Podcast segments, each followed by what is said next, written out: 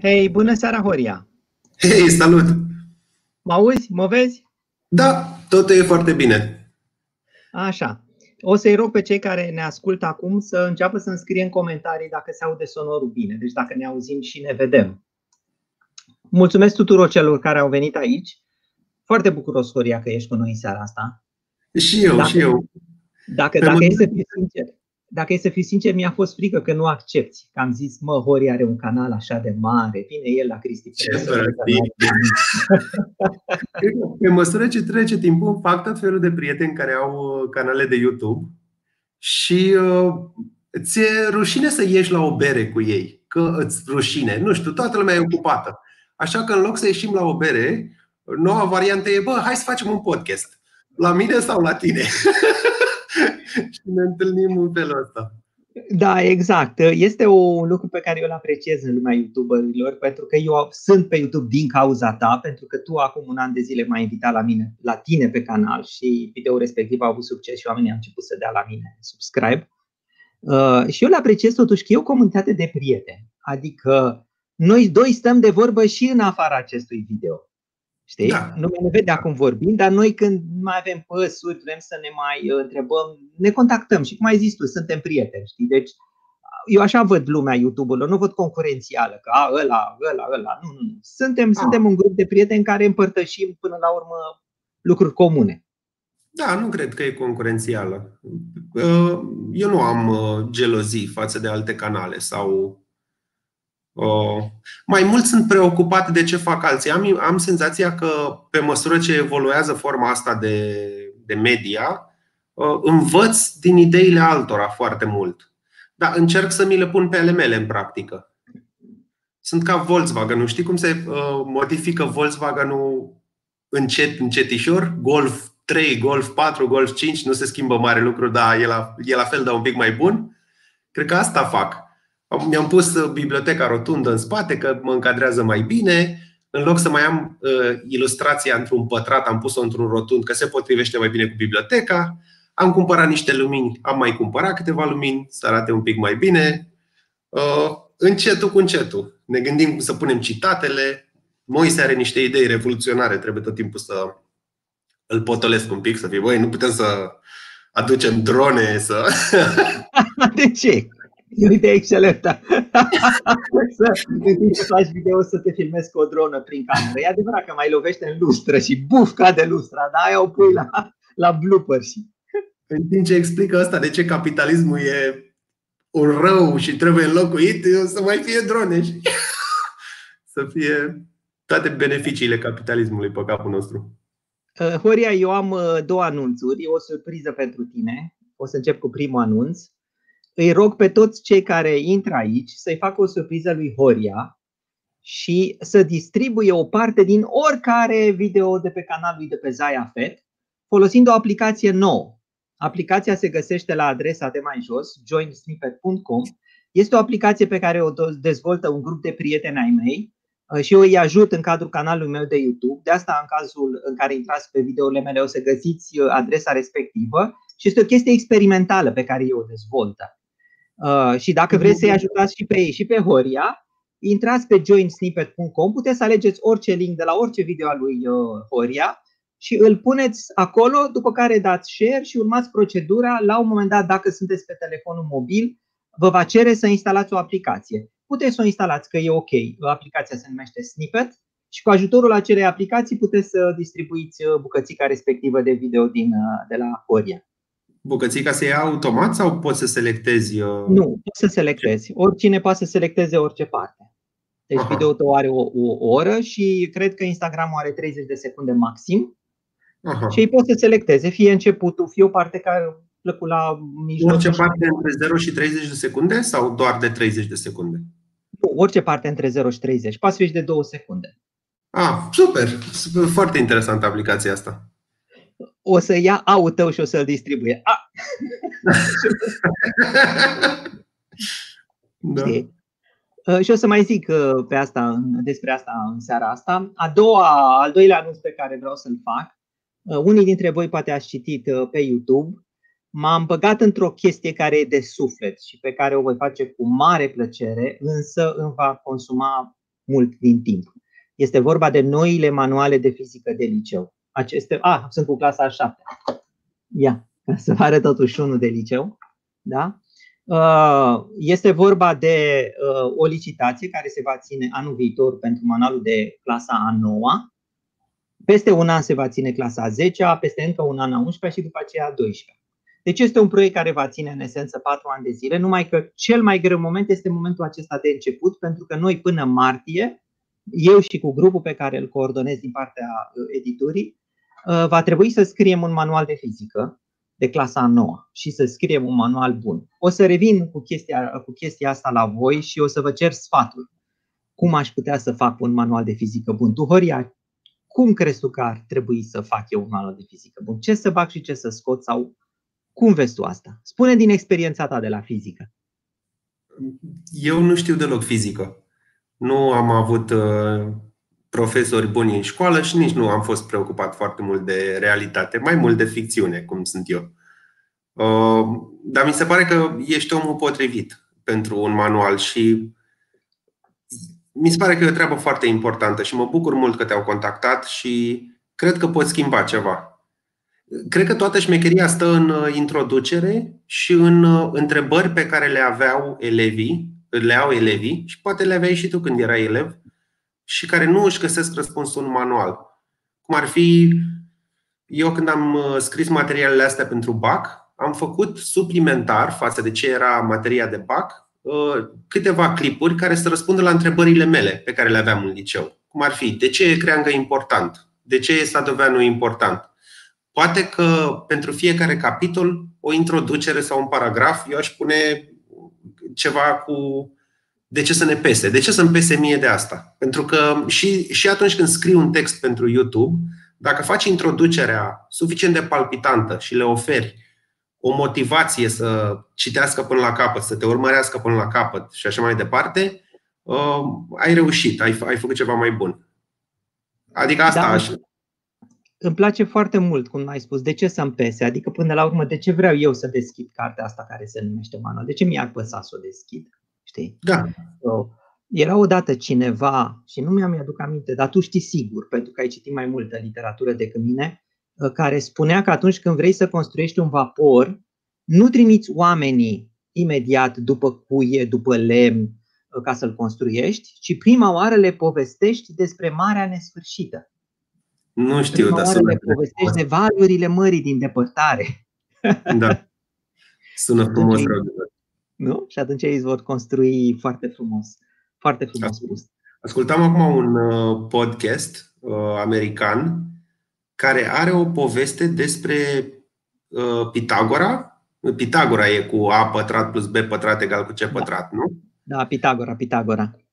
Uh, a fost un podcast de o oră despre viața lui Pitagora și cum a făcut un fel de cult religios în jurul faptului că știa că există chestia asta care se întâmplă tot timpul. A pătrat plus B pătrat egal cu C pătrat. Și într-o lume așa de nesigură și plină de Uh, boli și uh, războaie și o luptă continuă cu natura și cu viața oamenilor de atunci, faptul că Pitagora descoperise un adevăr fundamental care nu se schimba niciodată indiferent ce făceai, a fost așa de atrăgător că s-au strâns oamenii ca în jurul unui Dumnezeu.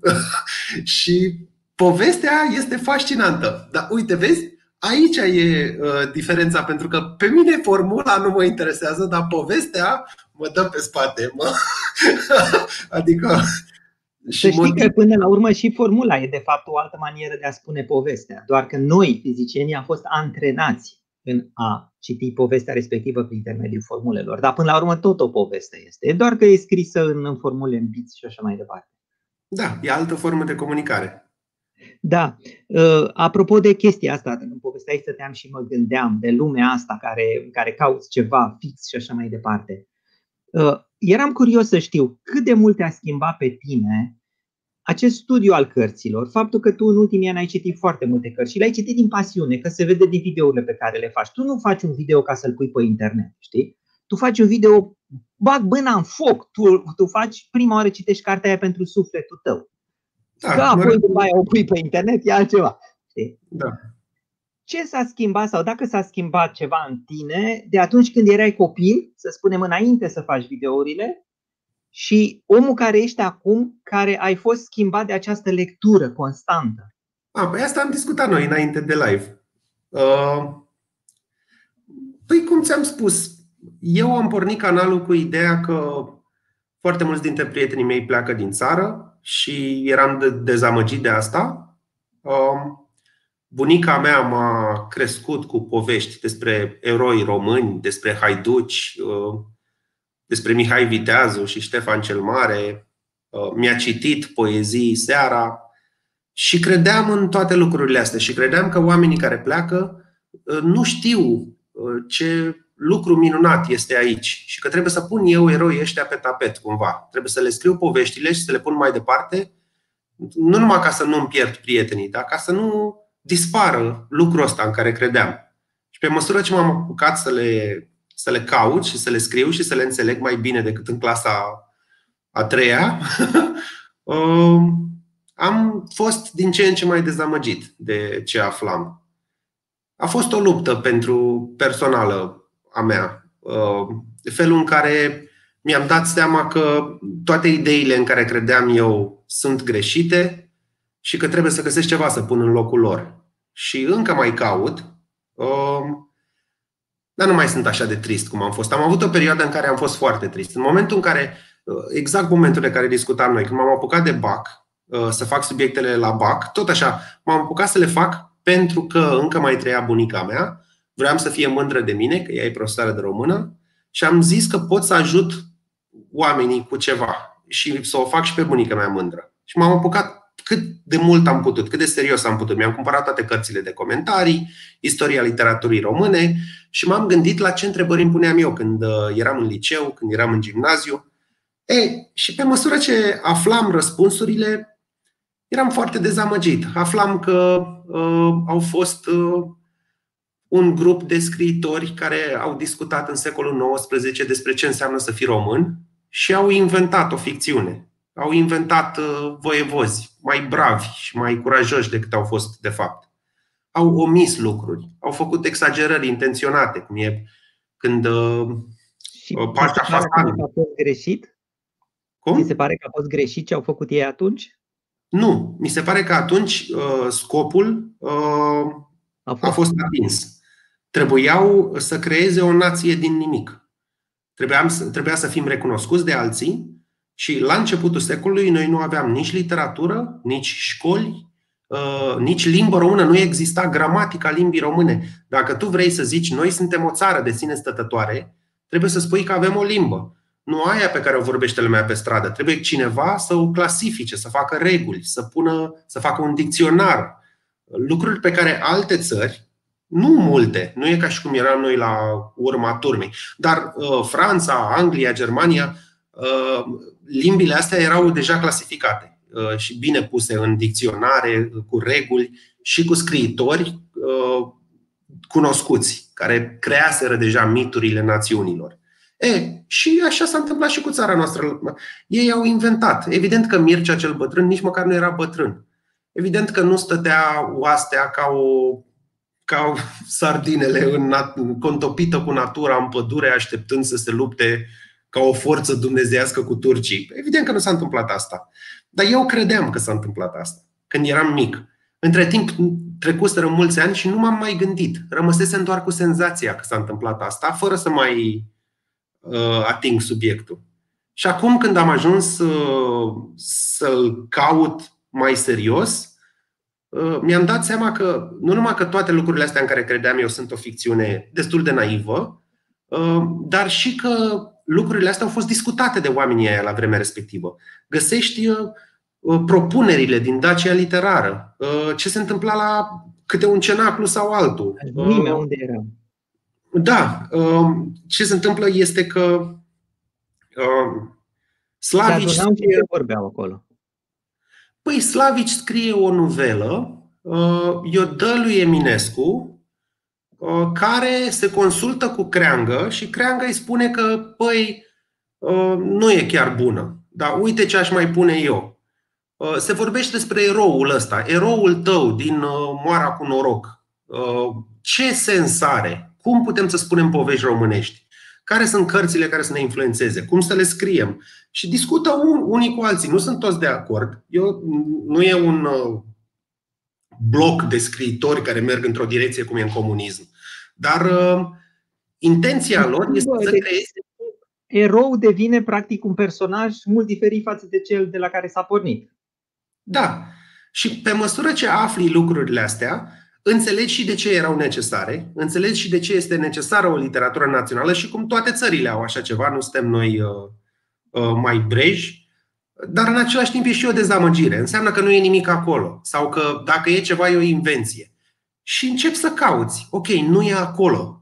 Asta a fost prima mea etapă. A doua etapă a fost dacă nu e în uh, literatură, nu e în realitate cumva și găsești povești cu oameni extraordinari, cum este Băzu Cantacuzino, care a apărat Bucureștiu cu un avion mai prost împotriva nu Uh, uh, 4 aprilie 1944. A fost Așa. Uh, bombardat Bucureștiul de către americani.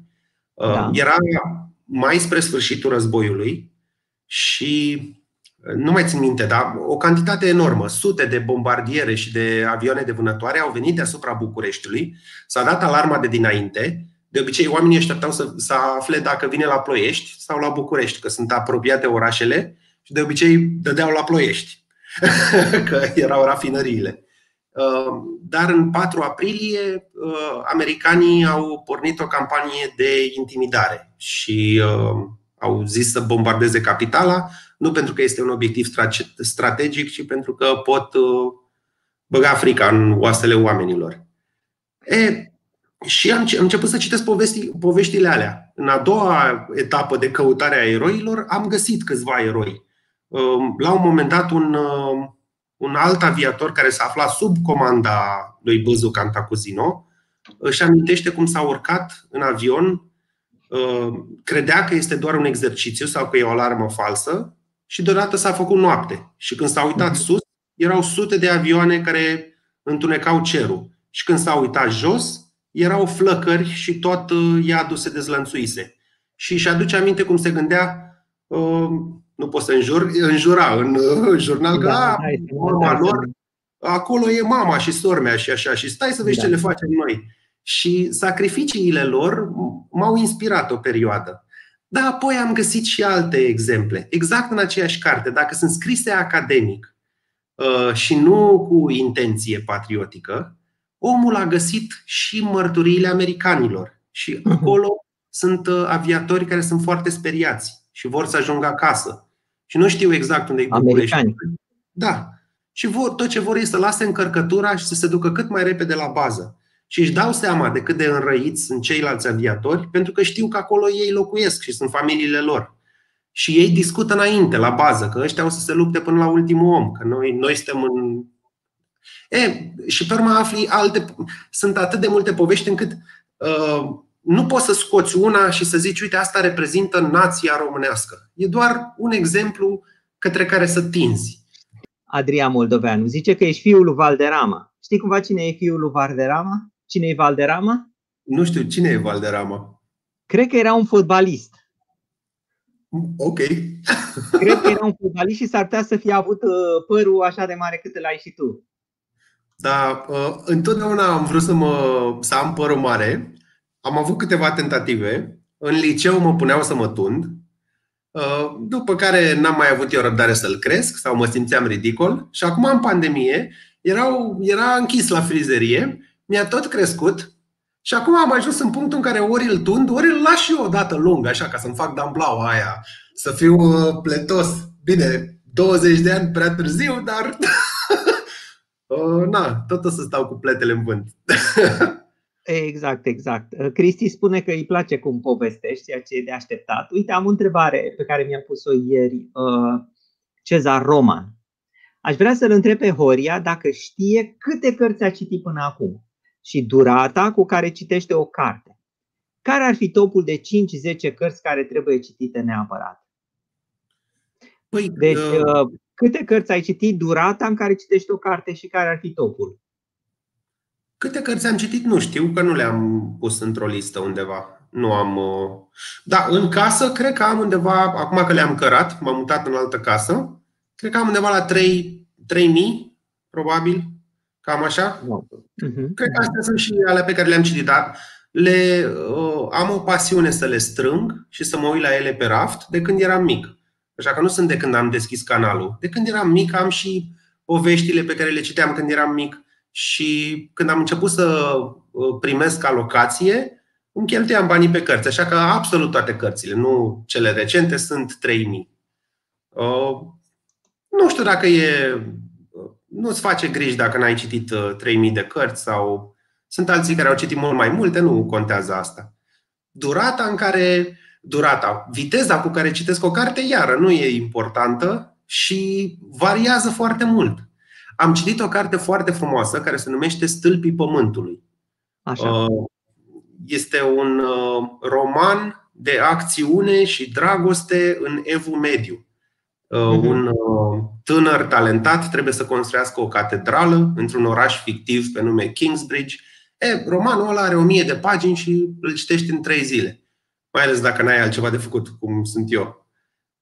Dar ce citesc acum, citesc o carte despre Holocaust în România, uh, o citesc mult mai greu. Uh, mă opresc mult să mă gândesc, uh, de multe ori nu înțeleg ce am citit, mă uit în spate. Um, pentru mine, cărțile astea scrise la modul academic sunt relativ noi în viața mea. De patru ani m-am apucat să citesc cărți de genul ăsta. Și ele nu sunt scrise așa de palpitant cum este o carte de popularizare a istoriei sau a. Sunt, uh, sunt scrise cu multe documente adunate și câte o concluzie. Și de obicei nu e o concluzie surprinzătoare. Trebuie doar să ai foarte multă răbdare până ajungi la poveste. Astea mi iau mult timp. De obicei, din, ast- din cărți de genul ăsta am, uh, aleg uh, subiectele pentru Zayafet, pentru că sunt stufoase și îți dau atât de multe informații că poți să-ți faci singur povestea. Um, și atunci îți pui și tu niște întrebări. De exemplu, uh, cum spuneam mai înainte povestea bombardamentelor, uh, în cartea uh, Cum a fost bombardat Bucureștiul, Bucureștiul sub bombardamente 4 aprilie 44, asta, asta e cartea. E despre o singură zi și acolo există ce documente au dat ei, americanii, ce documente am dat noi, că americanii spuneau ce, au, ce cred ei că au bombardat, câte bombe au lansat, câți oameni cred ei că au uh, reușit să uh, ucidă sau câte clădiri au dărâmat. La fel, la noi se ținea și la noi o evidență. Câte avioane credem noi că am dobărât de la inamic. Și era uh, diferența mare? Diferența de obicei e mare, da. În toate luptele o să te dai mare că ai, ai doborât mai multe avioane, o să te dai mare că ai nimerit la țintă cu mai multe bombe, când de fapt multe au căzut și în câmp. Asta e, ți era frică să ajungi chiar deasupra, trăgeau da, tunurile. Da. Da, deci da. fiecare cu. Dar cartea este așa de stufoasă, fiecare lucru este uh, detaliat. Fiecare bombă care a căzut, afli pe ce stradă a căzut. Uh, și la final, tu ai o poveste complexă a unei singure uh, zile. Și poți să alegi din ea ce vrei. Poți să alegi un erou anume, poți să spui toată povestea, poți să alegi numai mărturii de la uh, sol, jurnalele uh, de la vremea respectivă unde a găsit autorul descrieri și ce au spus ăia. Poți să spui o poveste despre cum se camufla orașul, ca să nu fie văzut de avioane. Puneai hârtie albastră în fața ușilor toate poveștile astea la un loc fac tabloul zilei respective. Și pentru că e o carte atât de stufoasă, eu pot să aleg numai o parte. Și după aia să-ți spun, dacă te interesează mai mult, citește cartea și partea pe care o aleg are și direcția în care vreau eu să mă duc uh, și e și povestea mea, într-un fel. E aleasă de mine, e culeasă de mine. Uh, nu pot să fac același lucru nu, nu, nu-ți vine să iei cartea și să te plimbi cu ea prin București așa o zi de dimineața până seara, să mergi pe strada cu tare să zici, oh, aici a căzut bomba respectivă și să-ți aduci aminte. Da, să mai mergi. Te-ai dus? Da. da. Ce senzație? Spune-mi, ce senzație ai avut ca să te afli acolo și să știi că acolo a căzut o bombă acum 80 de ani și cât era? Păi, te uiți să vezi dacă au rămas urme pe clădire. M-am dus, a, sunt și poze în carte și vezi o clădire pe care o recunoști, dar jumătate e căzută. Ateneul, de exemplu. Știi cum are elementele alea deasupra? Ateneul român? Da. Peste da, da, da. niște elemente, niște cerculețe. Uh, jumătate dintre ele erau dărâmate. Și te mhm. duci și te, m-am dus și eu ca prostul, mă uitam, se vede vreo crăpătură, cum, cum au reparat? Sau... și vezi altfel orașul, da. Și poveștile de atunci sunt, uh, sunt emoționante.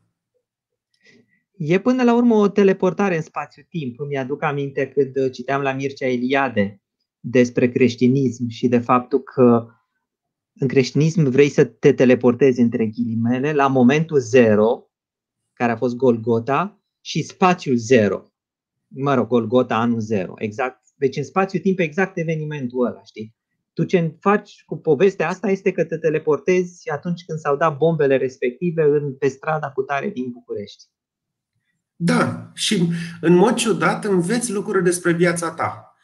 Uh, nu neapărat din eveniment în sine, adică a, evenimentul ăsta are niște consecințe importante și în zilele noastre, dar înveți lucruri despre tine prin experiența unor oameni de acum 80 de ani care au suferit enorm și care îți arată și cum ești tu, într-un fel. Și uite, noi acum trăim momente agitate. E o pandemie, mi se pare că sunt alegerile astea destul de importante la americani, care ar putea să definească relațiile geopolitice viitoare. Dacă reușește să câștige Trump al doilea mandat, n-aș fi foarte fericit. Nu, nu am așa de multă încredere că o să fie NATO puternic și o să fim noi protejați, de exemplu.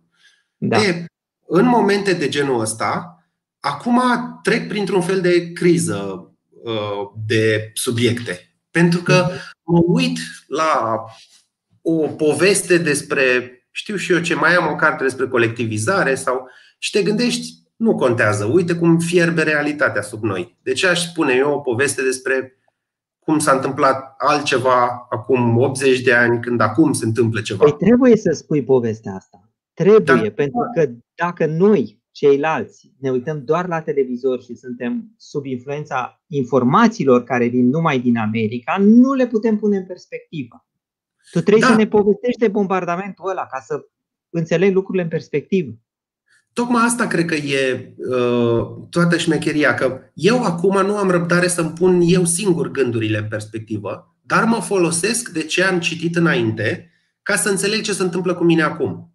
Uh, chiar acum nu e momentul. A, asta cred că uh, dacă e ceva, uh, dacă e vreun folos de tras din toate cărțile astea, în mare parte de istorie pe care le citesc, uh, este în momentul în care nu se întâmplă nimic.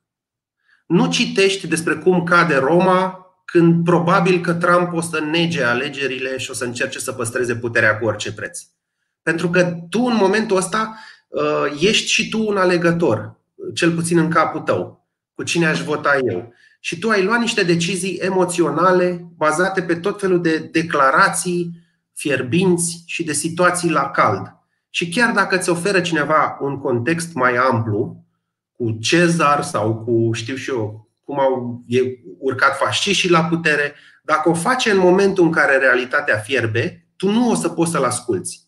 Fie o să negi, fie o să mergi pe emoțiile tale și o să zici, a, eu îl susțin pe ăsta în continuare, tu nu știi ce spui. Tu, tu vrei să spui așa că atunci când ești într-o demonstrație cu oameni care urlă și demonstrează ceva, e inutil da. să scoți cartea de poezie. E inutil. Nu e momentul să scoți cartea de poezie. Da, deci dacă, dar, dacă înainte să vină ăsta la putere, tu ai avut povești de spus, filme de făcut, cărți de citit și ai înțeles ce se întâmplă, cum te corupe puterea, ce se întâmplă cu un uh, populist, uh, care sunt pericolele sau uh, problema, care sunt problemele unei democrații, indiferent cât de sănătoasă e. E, atunci când se întâmplă ulterior, informațiile astea deja s-au așezat frumos. Ai înțeles o parte dintre, din ele, ai înțeles ce s-ar putea întâmpla și uite, chiar se întâmplă. Și atunci nu mai este la cald, pentru că la cald nu poți să oferi perspectivă. Nu poți să-mi spui la cald, când trag, când vin gloanțele pe aici, mă rog, o situație absurdă, Da. Nu pot să vin și să-ți spun, uite când venea un al doilea război mondial. Dar te poți folosi de informația asta dacă o cunoști în prealabil. Ca da, să... exact. Îți dau, aici îți dau dreptate, că dacă o cunoști în prealabil, ai capacitatea de a te comporta diferit. Da. Dar în momentul respectiv nu e momentul. Apropo de politică, te întreabă Andrew Bogoja dacă ai citit cărțile lui Karl Marx. Nu, am citit uh, manifestul, com- nu manifestul comunist, cum se numește? Uh, sunt cinci pagini, atâta.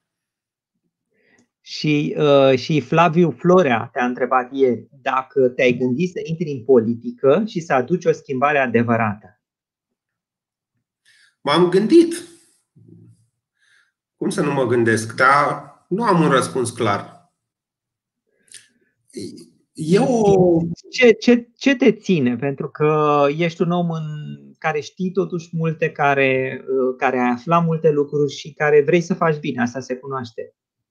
Ce, ce te ține?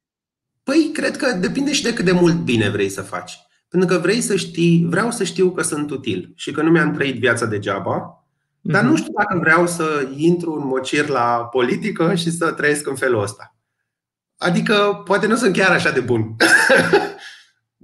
Daniel te întreabă, care e percepția ta asupra Universului? Ai vreo percepție? Percepția Sau... asupra Universului? Da. Mă deprimă când mă gândesc la Univers. cât, e, cât, cât e el de mare? Uh, o să apară o carte la Humanitas, Franz Wilczek, care a luat premiul Nobel în fizică și el spune așa, când ești deprimat de faptul că te gândești la univers, că el e foarte mare și tu ești foarte mic, gândește-te că tu în același timp ești un univers în interiorul tău. Pentru că tu ești format din mai mulți atomi decât toate stelele din univers. Atomii din care tu format, da? numărul de atomi depășește numărul stelelor din univers.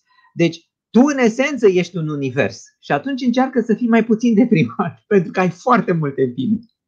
A, nu sunt deprimat, dar nu, nu mă încântă, mă, mă sperie cât de mare e și nu știu, cum putem să ne stricăm planeta? Moi se citește cărțile astea despre încălzire globală. A făcut un Așa. clip, nu știu dacă l-ați văzut. O, unii dintre voi sigur l-ați văzut. Și de atunci tot vorbește despre cum uh, cheltuim din ce în ce mai multe resurse ca să avem creștere economică și că nu mai putem să ținem așa mulți ani și nu mai, nu știu, cu cât e mai mare problema, cu atât mă simt mai mic și mai neputincios și ce facem, frate? Să facem un clip? Gata, o să, o să facem un clip și o să fie totul bine, nu o să, n-o să mai prăjim planeta, nu o să mai scoată ăștia. Uite, uite, o să uite Donald Trump la clipul, clipul vostru și o să zică, da, gata, mă bine. O să zică, gata, acum o să punem niște, niște reguli corecte la fabrici și uzine care o să scadă profiturile prietenilor mei și ale mele, pentru că așa e bine. nu, nu o să întâmple niciodată. Uite totuși, Luba spune, de ce nu faci cărți de știință? Nu știu, nu sunt interesat de, de știință. Sunt încă interesat de, sunt interesat de oameni, tot timpul am fost. Uh, știința mi se pare ceva departe de viața mea, nu știu.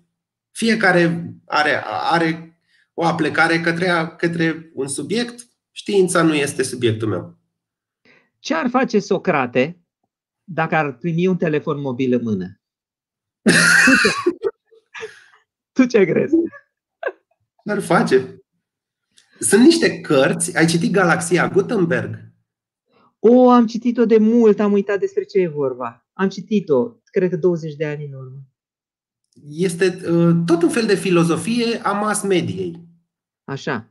Deci vorbește despre cum uh, se schimbă uh, viața omului când apare tiparul și accesul la informație mai liberă, despre medii calde și medii reci, radio, televiziune și ce era la vremea respectivă când a scris omul cartea. Am uitat cum îl cheamă.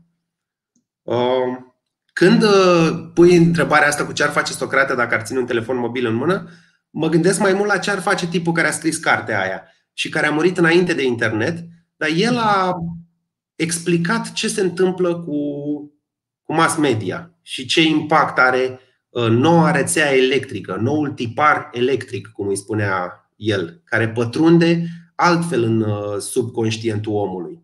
uh, motoul cărții lui, nu e moto, dar ce, ce a rămas din cartea lui mai cunoscut, este uh, fraza media este mesajul. Mediul este mesajul, parcă așa, da. Mediul e mesajul. Adică uh, eu încerc să îți explic ție ceva, să zicem. Dar faptul că o fac pe internet, în sine este mesajul și nu ce încerc eu să-ți spun. Pentru că e diferit de ce, ce aș spune în fața unei clase și e perceput diferit de oameni prin mediul în care aleg să mă exprim. E un pic cam sofisticat. Și mă, mă tot întreb ce ar face, ce ar spune ăsta. Cum îl cheamă, mă? Mă rog, ce ar spune pe internet, până când îți aduci tu aminte. Galaxia Gutenberg. Da, și mai sunt, mai sunt alte cărți ale lui. Să înțelegem media, a apărut la Curtea Veche, parcă. Uh, uh Marshall McLuhan. Marshall, Marshall, Marshall McLuhan. Da, Marshall McLuhan, așa îl cheamă. E, da. El a teoretizat, uh, uh, de exemplu, cu omul de știință. Am o poveste, dacă vreți să-ți spun. Da, da, da, spune, spune, spune. Um, există un fel de credință a omului modern în știință, că știința ne va scăpa de multe, va evolua la nesfârșit uh, și tot ce va face ea va fi bine. Și în momentul în care apare credința asta, undeva prin secolul XIX, uh, când uh, duduia industria în Anglia și da. Revoluția industrială și restul? Da, atunci apar și noi personaje în mhm. literatură. Un asemenea personaj care nu are, uh, nu are corespondent în trecut este Sherlock Holmes. El mhm. este o ființă pur rațională, care doar prin deducție logică rezolvă o crimă. Uh, și uh, McLuhan zice că Sherlock Holmes nu numai că rezolvă o crimă, îți rezolvă propria ta moarte. Și mhm. el reușește să raționalizeze cumva cea mai intimă și uh, necunoscută uh, porție a vieții noastre. El nu are emoții, nu are iubită, nu se sperie uh, și prin tot caracterul lui este omul modern. Așa cum înainte eroul trebuia să aibă o sabie în mână și tot felul de principii ca eroul cel nou trebuie să aibă rațiunea de partea lui și să fie departe, să nu aibă emoții. Sherlock Holmes nu are emoții nu trece prin, uh, prin povești de prietenie cu. El are un ajutor, cum îl cheamă pe ăla, dar e ajutorul lui cu care face un ping-pong. El e pus acolo ca o jucărie literară. Uh, ajutorul lui Sherlock Holmes e de fapt cititorul. Deci ce spune ajutorul ăla lui, cum îl cheamă, Watson, e ce ar spune cititorul. Că în felul ăsta ești mai bine introdus în poveste. Ești tu lângă Sherlock Holmes și tu ești ajutorul lui. Dar el este un fel de Dumnezeu al rațiunii, care nu simte, nu plânge, uh, nu se sperie, ci doar raționalizează totul prin mintea lui perfectă. Și ăsta este prototipul omului modern. Uh, Elon Musk și așa mai departe, care reușește să își imagineze alte lumi prin creierul lui. De unde am da, pornit? Ce spuneai tu la început despre scriitorii români care acum un secol și mai mult au inventat au inventat da. niște eroi. Deci, practic, ăsta l-a inventat pe ceea ce da. astăzi îl considerăm pe om modern și rațional care poate să raționalizeze absolut tot. Ceea da. ce, mă rog, din punctul de meu de vedere, merge prea departe. Dar poate că Asta trebuie băgat într-o altă parte a istoriei, ceva la genul post-științific sau cam așa ceva. Da, cred că acum nu mai suntem în punctul ăla. L-am depășit într-un mod uh, trist. Uh, da. Pentru că atunci poveștile erau pline de speranță, de la pământ la lună, uh, știu și eu, toate SF-urile. Da, toate SF-urile erau că noi călătoream imediat la alte galaxii. Mergeam între stele da. fără niciun fel de problemă. Arthur C. Clarke, Isaac Asimov, nu avea niciun fel de problemă. Acum da. ne-am cam întors în, în realitate și am cam văzut limitele. Da, SF-urile sunt mai mult uh, distopie acum. Sunt, uh, uite, o societate distrusă de nu știu ce. Star Wars e cu naziști. Că ce, ce eu acum, acum stau și mă gândesc că tu ai dreptate, că am stat și m-am întrebat de ce atât de multe distopii în SF-ul modern. De ce nu mai văd niște SF-uri? Hm? De ce? Nu ai speranță în știință. Ți-ai pierdut-o. A fost un avânt care Așa. acum începe să capete o frână. Frână care este și în mine, cel puțin eu o simt personal. De exemplu, mie nu-mi pasă, nu-mi pasă de următorul telefon. Și indiferent ce îmi faci, nu mă interesează, frate. Mă uit la Dan Cadar, pentru că da. sunt fascinat de felul în care reușește omul ăsta să se manifeste uh, online, dar nu mă interesează ce. Uh, păi nu și dacă îți dau un telefon, ce faci cu el? Îți, îți fac cadou unul nou, X11. Ce faci cu păi el? Am avut, uh, până anul trecut aveam un telefon cu tastatură, Nokia, și am primit de la Google un telefon Google, când m-au invitat undeva. Și pe ăla l-am. Și mă joc Snake, mi-am descărcat Snake pentru când mă plictisesc și e telefonul meu. Dar nu vreau, adică nu vreau, știi, e o chestie de respingere și cred că pe măsură ce o să îmbătrânesc o să devin din ce în ce mai conservator în felul ăsta. Dar este uh, o respingere și față de știință? Simți chestia asta că știința nu. te-a deznamăgit? Nu, nu, nu, nu. Nu știința. Nu, nu, pentru că nu, telefoanele astea nu intră la categoria știință, cel puțin nu în capul meu am mare încredere în ce spun oamenii și uite, de exemplu, acum cu pandemia, am încercat pe cât am putut eu să citesc chiar studiile științifice care erau linkuite în multe articole. Pentru că nu mă bazam pe ce au spus ăia, uneori o interpretează, așa cum interpretez și eu, niște cărți academice și nu sunt tocmai adevărul complet din cartea aia, sunt doar o interpretare a mea, nu? Da. Și am zis să încerc să înțeleg ce au spus oamenii aia și am încredere în, în metoda științifică și în faptul că nu și totuși, este... hai, să, hai să lămurim problema asta. Eu de obicei țin videourile, live-urile o oră, ca să știi, că nu vreau să, uh, să da. obosesc oamenii. Mai avem cam un sfert de oră, mai am și întrebări aici. Hai să ne întoarcem puțin, să lămuresc eu poate în următoarele 3-5 minute. Uh, de ce apare această lume post-apocaliptică? Pentru că tu ai identificat știința n-a rezolvat problemele fundamentale pe care credeau că le rezolvă, cum e moartea, cum e suferința, cum e uh, nesiguranța. Uh, totuși, de ce, de ce au apărut chestiile astea post-apocaliptice? Chiar așa de rău?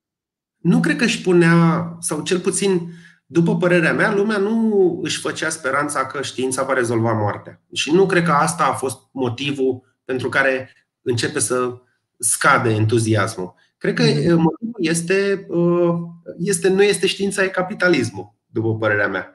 Știința venea cu o promisiune că pe măsură ce vom uh, face utilaje din ce în ce mai performante, viața ta va fi mai bună. Vei avea mai puține ore de muncă. Nu are rost să mai muncești, uh, să fii croitor 12 ore pe zi, când noi vom avea un aparat și vei putea, putea face într-o oră ce făceai în 12 înainte. Și de fapt acum tot atât de mult lucrezi. Uh, tot, uh, dar nu? nu la sapă. Nu la sapă, totuși. Nu la sapă, dar nu la grăitorie. Gradual și, nu știu, e. Cred că în, în mod esențial nu s-a schimbat așa de mult calitatea vieții uh, la modul psihic, cel puțin. Da, la aici, aici, îți dau, aici îți dau dreptate și aici ar merge o discuție separată. De ce nu? Că nu cumva depinde și de noi, nu cumva am avut așteptări prea mari puse în subconștient uh, Eu și asta că... ne face ca să nu ne bucurăm acum pe deplin de fapt de avantajele pe care ni le dă știința? Păi eu cred că nu. Eu cred că sistemul capitalist este de vină. Da, deci l-ai citit pe Karl Marx. l-ai citit bine de tot. Da, cred că oamenii să starcă spune că vrea să faci podcasturi, să intervievezi alți oameni. Să vineri am strâns uh, bani, vineri mă duc uh, uh, la. Unde mă duc eu? Um, cred că la Târgoviște. Așa. Să mă cu un tip care își vinde camera și de săptămâna viitoare o să am o cameră destul de performantă care înregistrează non-stop, nu numai câte 30 de minute cum e DSLR-ul. și o să fac podcasturi o să te apuci să faci podcasturi. Mai, um, trebuie să am ceva de discutat. De exemplu, aș, aș dori să invit, acum că mă mai știe lumea, am ocazia să invit autori. Și sunt uh, autori Autor care. Cum? Autori de cărți. Da, da. Wow, wow, chiar face o treabă foarte bună. Chiar e excelentă, e. pentru că sunt atât, din, atât de mulți dintre ei care au povești atât de frumoase pe care da. nu le auzim. O Mirel foarte, a publicat acum o carte despre Mirel Bănică este sociolog. Așa. Când era mic, se plimba cu bunicii lui, cu părinții lui, cu mașina prin țară. Era o vacanță. Era un tip de vacanță care nu mai există acum. Uh-huh. Și vedea locuri turistice, obiective turistice din Dacie. Da. Și acum, la maturitate, s-a plimbat prin aceleași locuri și a observat ce s-a schimbat și are o interpretare, nu știu, sociologică a schimbărilor din uh, țară, din vacanțele lui și de acum. Și percepută de el, și la nivel concret la sol, și prin interviuri cu oamenii. Și nu știu, mie mi se pare că Mirel Bănica a depus un efort foarte mare. E o carte personală și după ce o citești, vrei să vorbești cu el despre asta. Să spunem, frate, ce. Nu? Stăteam acum și mă gândeam la efectul psihologic pe care îl ai tu, îl are și el. La genul că tu spui niște povești foarte frumoase, el spune niște povești foarte frumoase și amândoi suntem atrași de poveștile respective. Până da. la urmă, nu este chestia asta că în momentul când eu te ascult pe tine pe canalul de YouTube și tu spui o poveste așa de frumoasă, că eu timp de o oră pot să ies din grijile mele, din, uh, din fricile mele și așa mai departe. Și, uh, și în felul ăsta să fiu acolo în altă parte, până la urmă nu asta este un fel de teleportare, să-i spun așa, misterul întregii povești? Și asta, și faptul că eu am perioade în care nu citesc. Uh, acum e o perioadă în care citesc foarte puțin. Pentru că m-am mutat cu casa. Și în perioadele mhm. astea în care am foarte multe lucruri concrete de făcut, să-mi pun internet, să aleg o culoare pentru peretele ăsta, să așa, viața mea devine foarte măruntă. Am senzația că dacă stau departe de cărți mult timp, încep să mă uit mai mult în viață, în interiorul vieții mele, unde uh-huh. sunt probleme mărunte, care la un moment dat mă scârbesc. Prima dată, când m-am apucat să-mi fac casa, eram ultra concentrat pe, a, trebuie să iau țeava aia, ă, adaptor la nu știu ce, ce îmi spunea meșterul, să mă duc să iau. Și după vreo lună, nu numai că m-am plictisit, dar mă gândeam, am început să mă gândesc, uite mă, ce, ce probleme am și eu, în loc să mă gândesc. Băi, Ori, ai devenit tu un om obișnuit, mă, nu contează că ai acolo 600 de mii de abonați pe YouTube. Nu e vorba de asta. Ai devenit un om ca noi. E vorba de încep să te enervezi că îți pierzi timpul cu niște prostii, când ai putea să-ți consumi altfel energia, nu? Să-ți pui altfel de întrebări. Să fii. Uite, Na. hai să zic și eu o poveste personală, că am avut ceva asemănător. Uh, mulți ani de zile, deci, pot să zic eu, vreo 15 ani, 20 de ani, am făcut switch-ul, adică citeam o jumătate de an numai literatură și o jumătate de an mă afundam numai în uh, cărți științifice. Și după aia iarăși în literatură. De ce? Uite, hai să zic așa, îmi plăcea literatura, citeam pe Eugen Ionescu. Și la un moment dat, citindu-l pe Eugen Ionescu, stăteam și mă gândeam, păi nene, dar nu mai povești din astea inventate, nu mai povești inventate, eu pierd contactul cu realitatea. Știi? Și eram da. supărat pe mine, nu mai citeam deloc romane inventate, știi cum eu le spuneam inventate, și citeam numai fizică. dă nene, ecuații, derivate, tot așa, vreo luni întregi, știi? Și după aia stăteam și mă, Bă, dar ce plictisitoare totuși așa, numai ecuații, numai derivate, nu e nicio poveste de dragoste pe aici. și după aia aveam, aveam dorința asta de a, de a citi niște povesti inventate și iarăși o dădeam în literatură. și aveam da, switch-ul așa la... Așa e și cu da. mine. Eu am nevoie de contact cu cărțile ca să mă simt uh, în viață, nu știu. Mi se pare că uh, subiectele tratate acolo, cu seriozitate, ani de muncă, uh, sunt mai palpitante și mai importante pentru mine decât uh, faptul că trebuie să schimb gaura la hotă, că e prea mică pentru hota pe care am cumpărat-o sau prefer să n-am hotă și, și să, nu știu, sau să-mi cumpăr nu știu ce. Au fost atât de multe răhățele de-astea prin casă, nu venea să cred câte sunt și câte prize sunt în fiecare cameră Cine are nevoie de atâtea prize? Când am început să le număr, să mă duc să-mi cumpăr, părea că nu se mai termină. Era Dumnezeule, 30 de prize în casa asta. Da. Dar ți-ai luat prize cu USB. Nu. Aoleu, Hori, acum așa. Wow, o să trebuiască să le schimbi într-un timp foarte scurt. Dacă, Ai nevoie de prize care au USB acolo. Deci pur și simplu faci conexiunea direct pe USB. Deci știi ce vreau să-mi iau inițial, dar era prea scump? Nu. Prize din porțelan, de alea rotunde, în stil anii 50. Nu numai fără USB, cred că e varianta cea mai jos tehnologică, dar puteai să-ți iei porțelan colorat, ce culoare vrei tu. Ah. De exemplu, pentru camera asta aș fi luat priză roz, că e în contrast cu albastru, știi? Așa, așa. Da, într-adevăr, a fost o surpriză și pentru mine. da. Uh, așa, mai avem vreo 8 minute. Bine, poți să răspunzi așa mai scurt. Uite, Paul te întreabă, cum crezi că putem schimba lumea? Nu Noi, știu, trebuie general. să votăm. Să mergem să votăm, să fim implicați și să credem, în ciuda tuturor aparențelor, că putem schimba ceva. Pentru că dacă nu credem, chiar nu putem. Ce părere ai despre Greta Thunberg?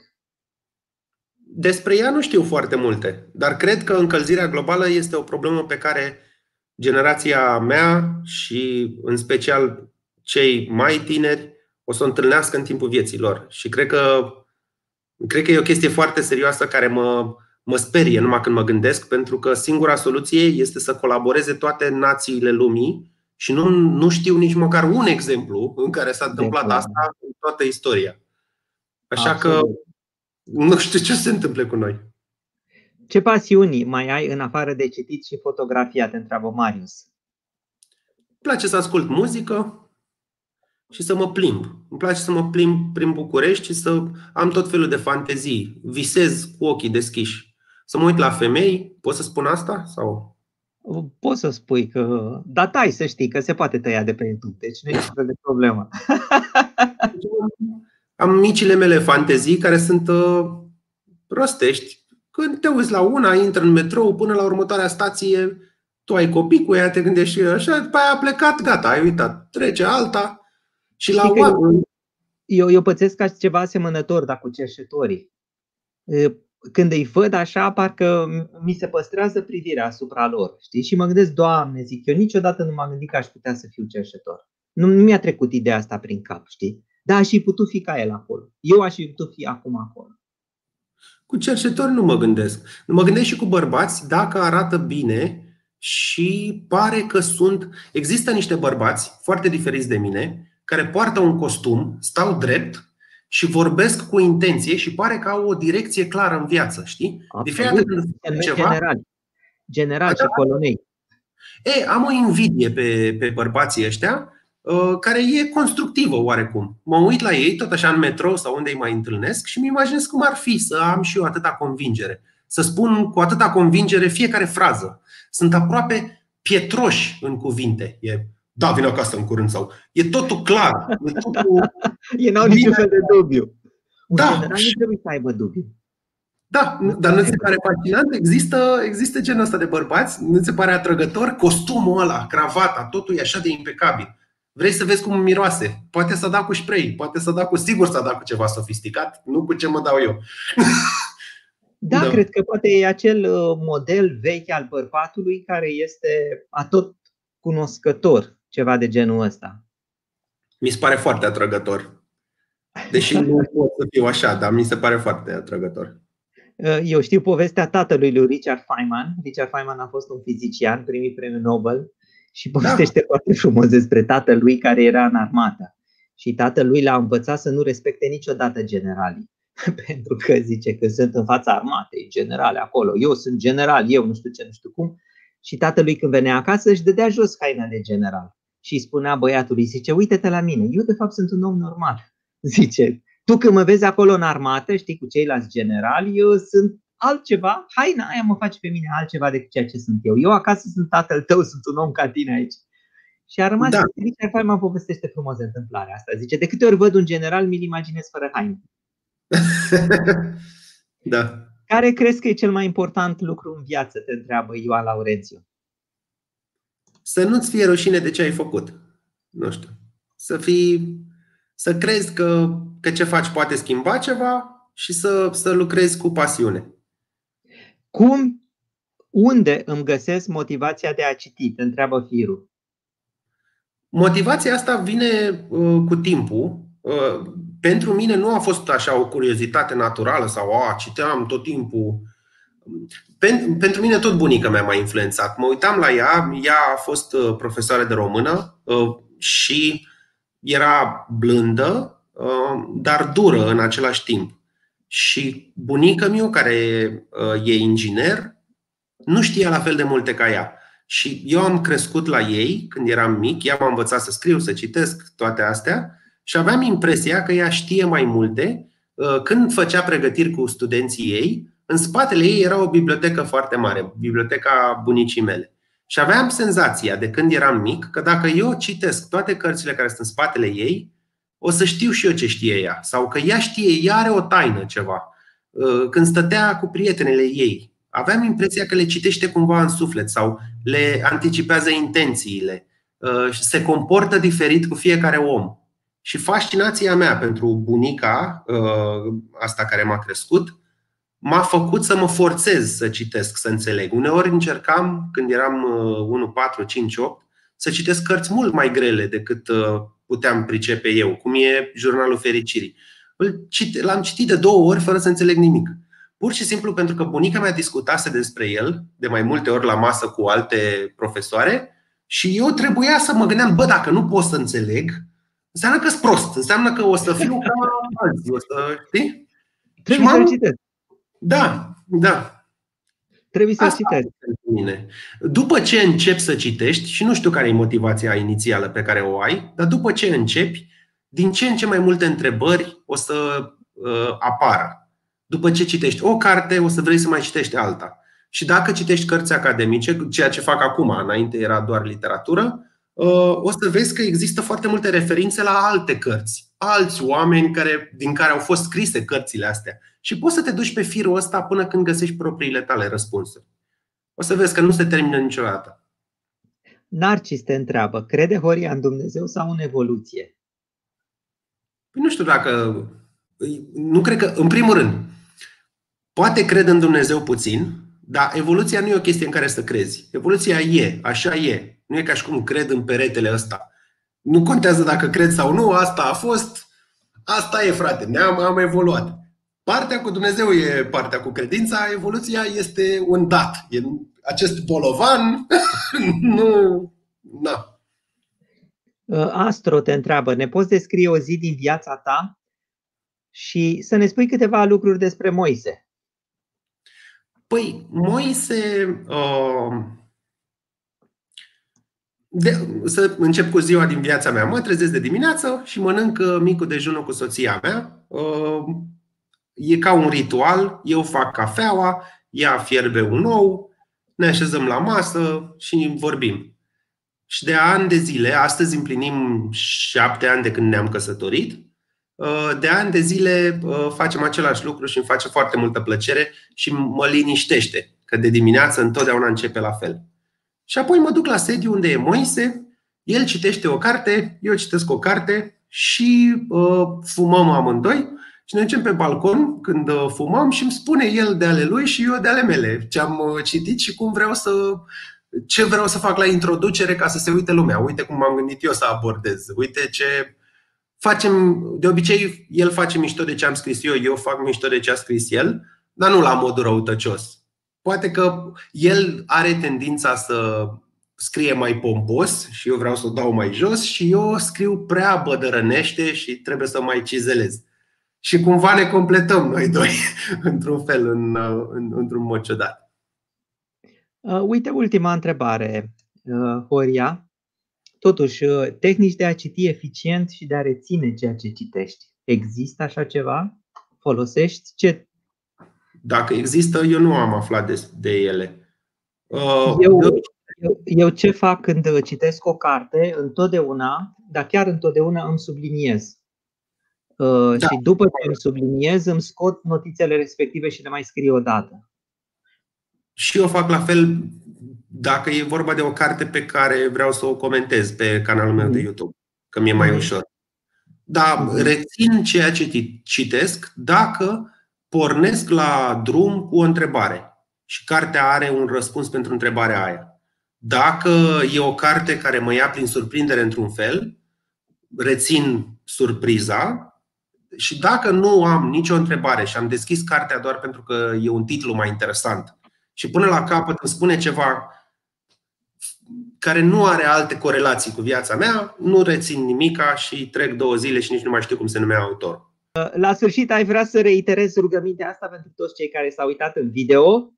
Când uh, ieșiți de la acest video care se va închide în două minute, uh, să intrați pe, pe acest link, joinsnippet.com, să alegeți orice video de la Zayafet, tăiați o bucățică și să-i dați share pe Instagram. Nu uitați că veți avea și o mică aplicație de instalat uh, atunci când folosiți telefonul mobil. Horia a fost, mi-a plăcut foarte mult. Sper și că te-ai simțit bine. Întotdeauna îmi face plăcere să vorbesc cu tine. S-a uitat multă lume că eu nu văd aici. Da, acum sunt 969 de persoane. Deci sunt aproape 1000 de persoane care se uită acum la tine și care așteaptă să le spui ceva de încheiere. Deci asta înseamnă că l-am depășit sau nu pe Dan Cadar? Asta nu, e nu, nu, nu, nu îmi pare rău să spun, nu l-ai depășit, el a avut 1200. Asta îl rezolv data viitoare. data viitoare merge mai bine. Da. Bine, bine, Horia. Bine, ne vedem data viitoare. Salut tuturor. Pa, pa.